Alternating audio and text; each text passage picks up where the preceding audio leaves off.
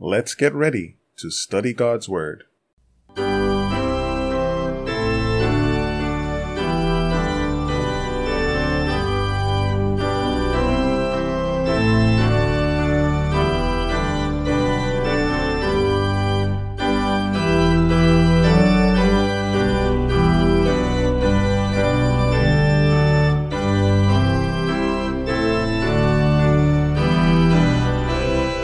Greetings to one and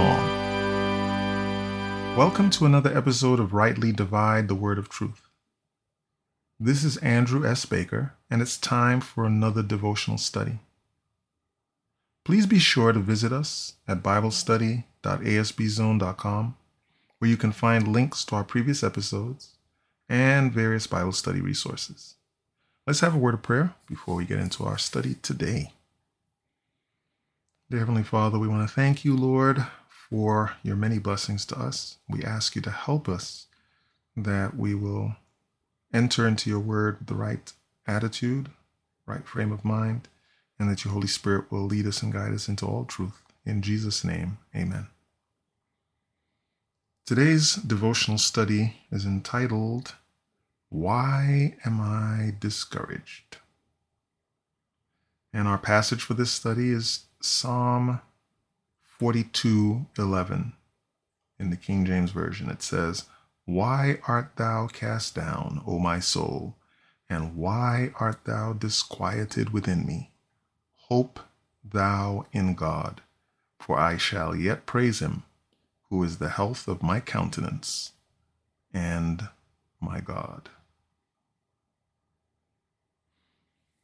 Why art thou cast down? There are times in our Christian experience where we feel overwhelmed. It can be because we're overwhelmed with life, with things going on around us, with things happening to us, with the enormity of the things that we're dealing with at any given moment. There are lots of reasons. And in those times of discouragement, even heading toward despair, uh, we may be tempted to not pray, not engage in our devotions the way we had been. It can be because of guilt. We could be doing things we know we ought not to be doing, and we're kind of shy, ashamed, frustrated. We could be experiencing health challenges, including mental health challenges. Could be any number of things.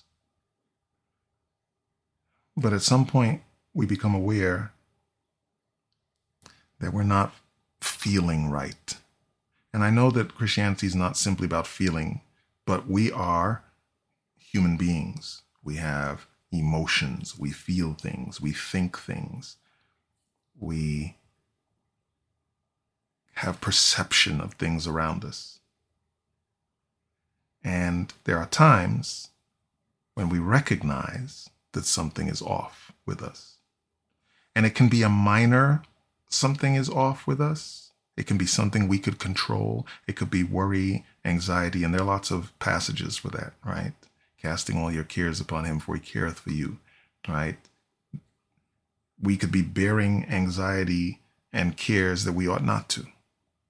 We could be worried about economic situations, family expansion, health situations, work, conflict, some level of persecution, friction in the home.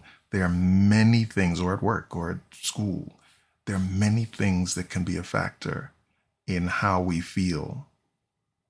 Okay? And I don't want to give the impression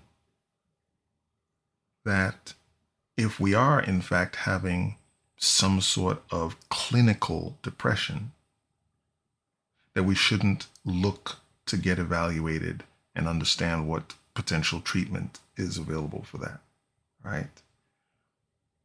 We pray about everything, but we don't ignore medical things that may require an evaluation, an assessment, to understand what the situation is. right? I just want to be clear, because whenever we start talking about things like depression or discouragement, et cetera, a lot of times people feel as though, oh, you know, everything just can't be prayed away. And I need to discuss that response probably in a separate podcast. But let's be real. At the end of the day, we have to rely on God to solve, help us solve problems, help us address problems, no matter what those problems are, right? Because there will come a time where the doctor looks at you and says, listen, we've done all we can do for you, and there's nothing left. You're not just going to give up when that, when they say that. You shouldn't. God is still in the healing business, in the redeeming business, right? But I don't want to convey the idea that if you, in fact, have clinical depression or something along those lines, that you're staying sick because you aren't praying enough, right? I think it's important for us to understand that God has provided medical services and medical knowledge and medical expertise that can be leveraged to help us. Even if we acknowledge that not everything that people say we might want to do, we may have reasons for not pursuing a particular course of remediation for health, but getting assessments, getting diagnoses, understanding what you're dealing with in detail is always a good idea. And keeping God in your plans, whether you're treating yourself in some way or going to a doctor in some way, regardless of what it is, we should not leave God out of things until there's no hope left, right? Our God should not be a God of last resort.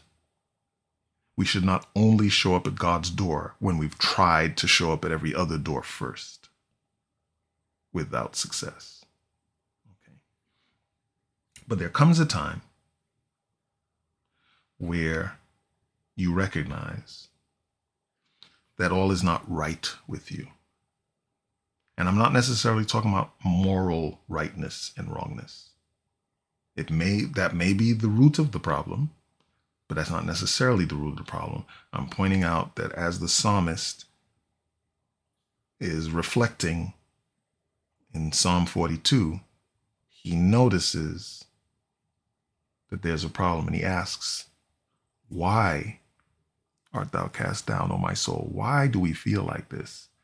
Why am I so on edge, so sad, so oppressed? Why? Maintain hope in God. Hope thou in God, for I will yet praise him. In the secular world, people talk about faking it till you make it. Christianity isn't like that. Christianity isn't like that. But there are times where we have to press through the immediate issue because we know that it will be better. Let's use an entirely physical example. There are times when I have let my exercise routine get out of hand, or I've failed to keep up with my exercise routine. That's really what I want to convey. And so, of course, you get up late one day, you're grumpier than normal, you're You're not feeling it, you're probably lethargic. And I know I need to exercise. I don't really feel like exercising. But I know that once I start, the processes will inherently put me in a better place. And so I deliberately choose to move forward against how I feel about it, to pursue a course that will inevitably help me feel better. It will change how I feel, because of all the physiological effects. The same thing is true in the spiritual realm. The psalmist recognizes that he is cast down and his spirit is disquieted in him. But he reminds himself, your hope is in God. Continue to have hope in God. Continue to praise the Lord. Remember that he is the health of my countenance, and he is my God. When we find ourselves in these moments where things are not going well and we're not feeling right and we're tired because we aren't doing what we should be doing, or we're overly concerned about things, not sleeping well, whatever it is, whatever it is that has put us in a place, whatever thing or combination of things have put us in a place where we are not operating optimally as human beings, we have to remember that God is still there. That we can put our faith and our trust and our hope in him. That we will praise him because we are wonderfully and marvelously made. We will praise him. We will worship him. We'll thank him. We'll ask him for help. He is the health of our countenance. He is our God.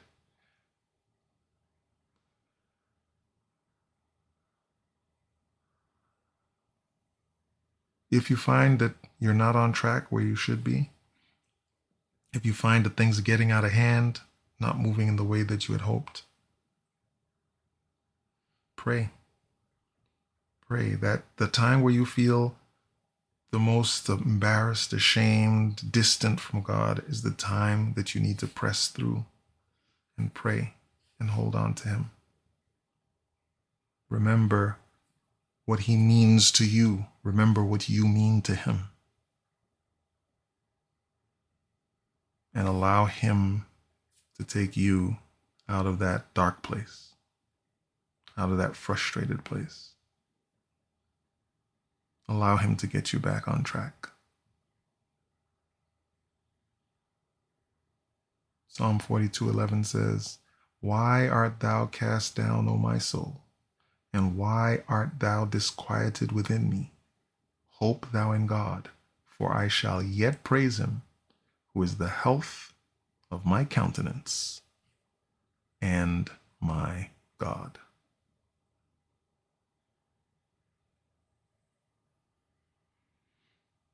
Psalm forty-two starts with, "As the hart panteth after the water brooks, so panteth my soul after thee, O God." We have to be seeking after God. And there may be bumps in the road that take us off that path, but we have to remember that's the objective.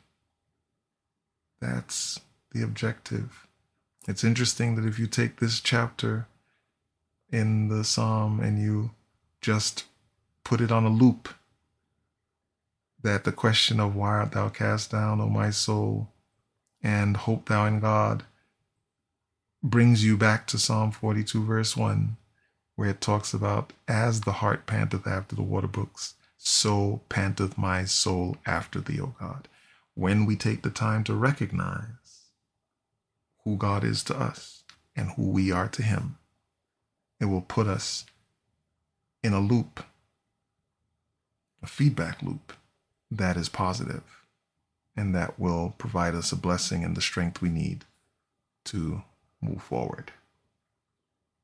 Let's close with a word of prayer. Dear Heavenly Father, we want to thank you for your mercy to us.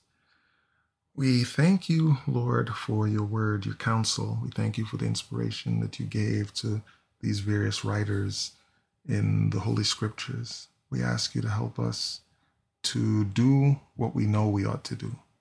Help us to move in accordance with your will. Give us the wisdom and the strength and the perseverance to endure as hardy soldiers of the cross. Please bless us, and may we rightly represent you in everything that we do. We pray this in Jesus' name. Amen. Thanks again for listening to this podcast. You can reach us via email at Bible Questions at A S B zone dot com. We look forward to hearing from you, whether you have questions, comments, suggestions, or concerns. We also recommend that you check out the True Wisdom podcast, where Robert and I discuss Bible stories and topics together. Both of these podcasts can be found on over a dozen platforms, including Google Podcasts and Apple Podcasts. Please remember our ministries in your prayers. Until we meet again next time, may God richly bless you as you prayerfully study and share His holy word.